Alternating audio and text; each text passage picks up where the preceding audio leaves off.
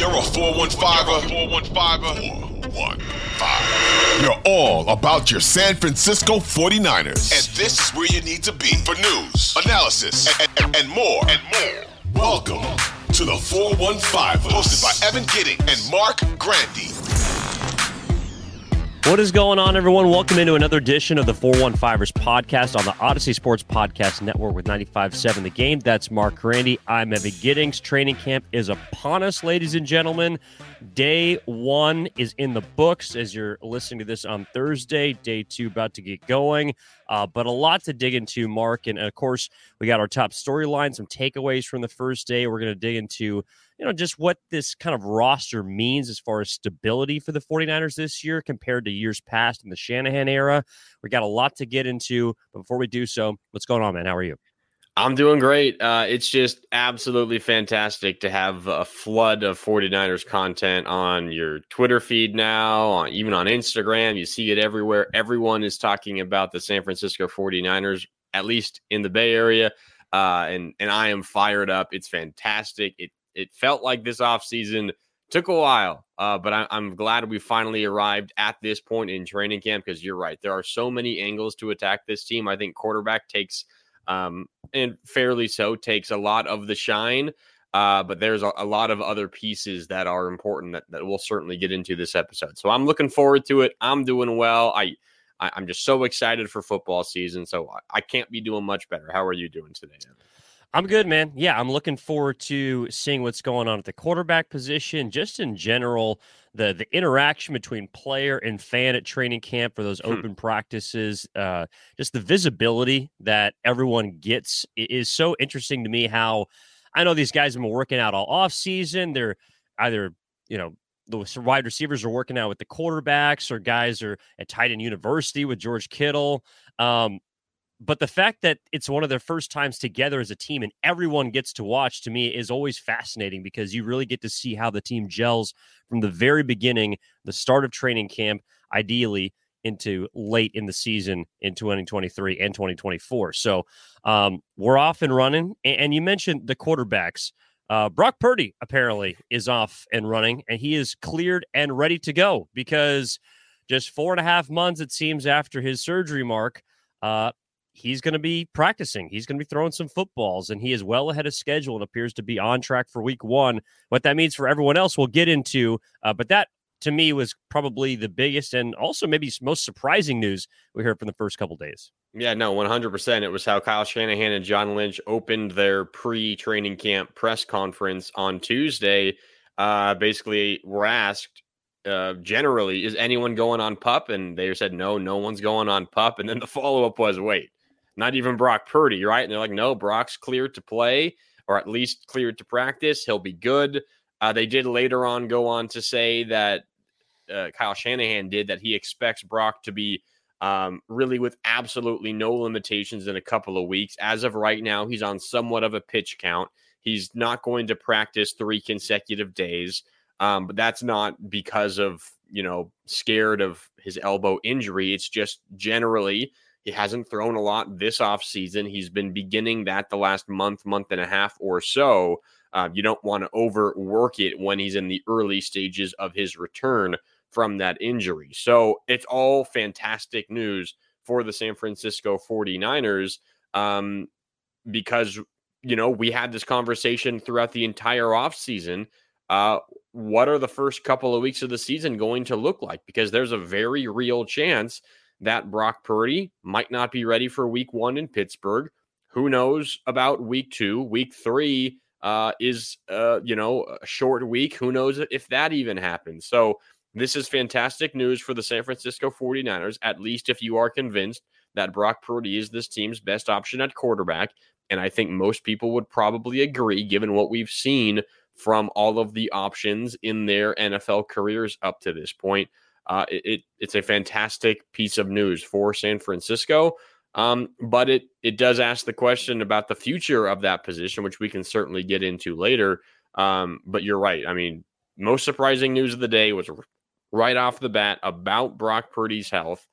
Um, but it's it's 100% good news in, in San Francisco. Um, I think can look forward to now more of a regular training camp because the the thought was this was going to be really weird. Is Trey Lance going to get all the first team reps? Is Sam Darnold going to get all the first team reps? Well, no, it's probably going to be Brock Purdy. He's going to be the team starting quarterback. It makes this training camp feel a little bit more normal and and perhaps could could lead to I don't know better performance early in the season. Yeah, and I think look, Shanahan was talking about how even though there's less reps total coming Purdy's way just because of injury, uh, at this point last year he was getting third team reps or he was getting uh, you know, he was behind Nate Sudfeld at that point. So the fact that he is even going to be getting those first team reps throughout training camp means that he is on a better path than where he was last season, despite the injury. So I don't expect it to take much time for Brock Purdy to, to kind of catch up, so to speak.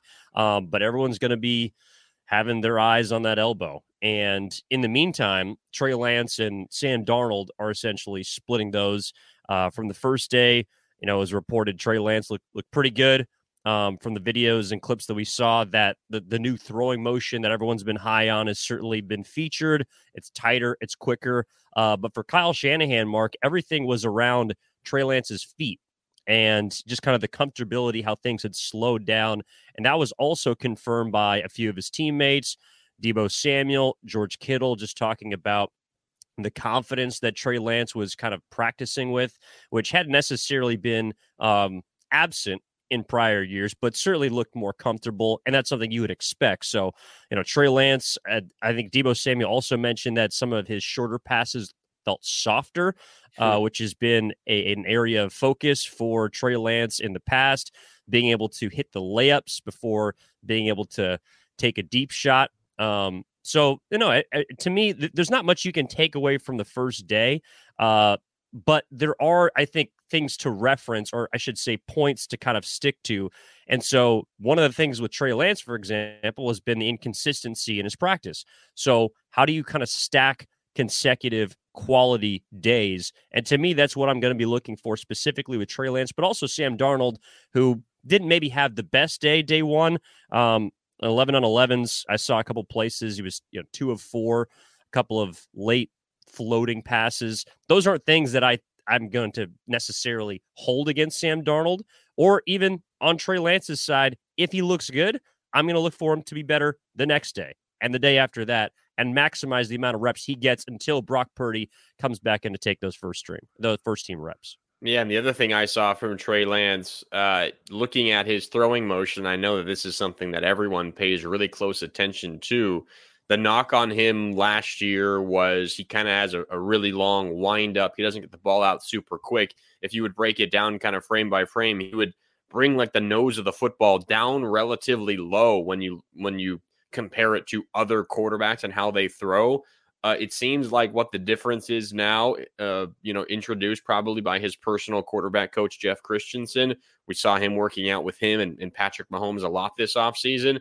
He's keeping the ball up higher he doesn't have as, as much of a circular motion as he's going back ready to throw. What does that mean? It's a it's a quicker release, it's a more compact motion. You should be able to get the ball off quicker.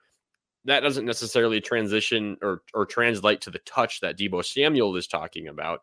Um, that just comes with being able to understand what kind of throw you're making and be able to put a little bit of loft under the ball and and all of that. But it seems like the the motion as well has a, a pretty dramatic shift for Trey Lance, uh, which is obviously good because what was happening last year wasn't, uh, I mean, obviously as, as good as it could have been.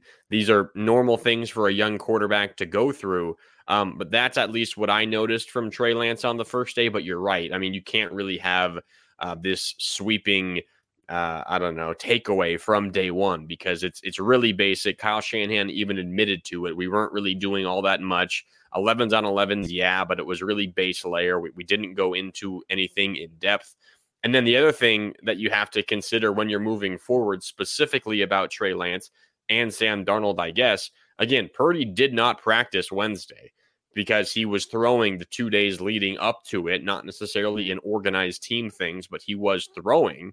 Um, and he's not going to throw at least right now three straight days. So he was off Wednesday, which kind of gave Trey Lance and I, I think to a lesser degree Sam Darnold the spotlight. But now on Thursday, on Friday, guess what? Brock Purdy is there and he will throw and he will take the vast majority of first team reps. So, where does that leave Trey Lance moving forward? He really has to capitalize on the, the moments that he gets because this is a 49ers team now who has four quarterbacks. One of them, when he's out there, is going to get the vast majority, if not all, of the first team reps. That's Brock Purdy. And then you have Trey Lance, the number three overall pick from a couple of years ago. And then you have Sam Darnold, the guy who Kyle Shanahan says is one of the most talented throwers of the football the 49ers have ever had. And then you have Brandon Allen, who gets a shout out from Kyle Shanahan on Tuesday in his introductory press conference to open training camp, saying, you know, this is going to be difficult to split up reps because we really like Brandon Allen and he deserves those opportunities too. So, how does this look for Trey Lance moving forward on the days where Brock Purdy is there and practicing? Unfortunately, it seems like the opportunities are dwindling, which w- might make it a little more difficult to really fully find out where Trey Lance stands, not only within the 49ers, but just how how good is he as a quarterback? Because simply we won't have a ton of reps to go off of. No, but I think also the evidence that I need to feel confident in Trey Lance maximizing his opportunities is the guy that's in front of him. Because if Kyle Shanahan felt confident enough in Brock Purdy, and he talked about this, I don't know if it was publicly or, or on a podcast, but uh, I mean, he's always felt like Brock Purdy in practice that he was he was he was his his guy and that translated to the game. So the fact that Brock Purdy could use last season third team reps um, going up against the defense, being the guy that's basically uh, the, the, the table setter essentially for the defense, um, means to me that that Trey Lance is in just as good of a spot as he can be.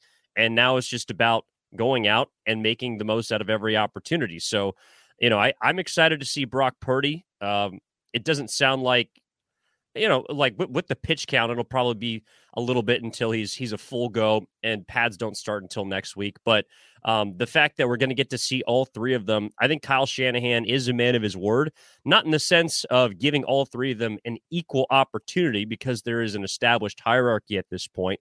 But the way Marc that he kind of talks about his quarterback room is a little mysterious. Like I, am not, he hasn't used the term quarterback one everyone wants to read into the way that he's phrased certain things about the competition.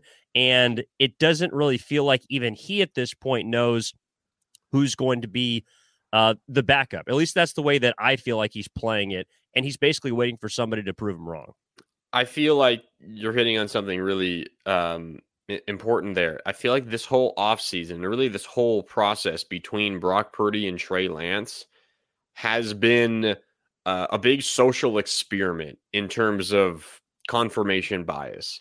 There is a, a person who's a, a, Trey Lance fan who absolutely believes in Trey Lance's abilities um, and wants to see him play. And then on the other side, you have the the Brock Purdy truther who absolutely loves Brock Purdy, what he did as a rookie. Uh, incredible. One of the more impressive and, and wild feats that we've seen in the National Football League in some time. And then both of those people on either side of the aisle, they hear the exact same Kyle Shanahan quote, and they come away with two entirely different takeaways. Like Kyle Shanahan, I, I, think this is what you're referencing. He was on the TK show with Tim Kawakami of The Athletic, and he spent like a minute and 10 seconds gushing about Brock Purdy and how good he was, what he put on tape. It was incredible. Um, and then I, I go back and I look look at the tape after the fact, and it's even more impressive now what he did last year. And then at the very end, Evan, at the very end, after gushing over uh, Brock Purdy for more than a minute, he says, "So he's going to be hard to beat out." What did the Brock Purdy fans hear? They heard this is an incredible quarterback who, who was going to be the team's starter. He, he did all these impressive things last year. It's even more impressive now looking back at it. And then what did the Trey Lance people hear? They heard the very last line, which was he's going to be hard to beat out, which suggests what? This is an open competition, that there's a chance that Trey Lance can beat him out. No, there there really isn't. Everything that Kyle Shanahan is saying despite the fact that he didn't just straight up say Brock Purdy is QB1, everything else that he is saying is Brock Purdy is our guy. He was incredible. There's nothing that Trey Lance has put on tape that anywhere resembles what Brock Purdy did last year. Unless something crazy happens, if there's an injury, Brock Purdy is our starting quarterback. But in my mind, Evan, it's it's wild how you can have the same quote, play it, have a couple of different people listen to it, and you have two totally different reactions.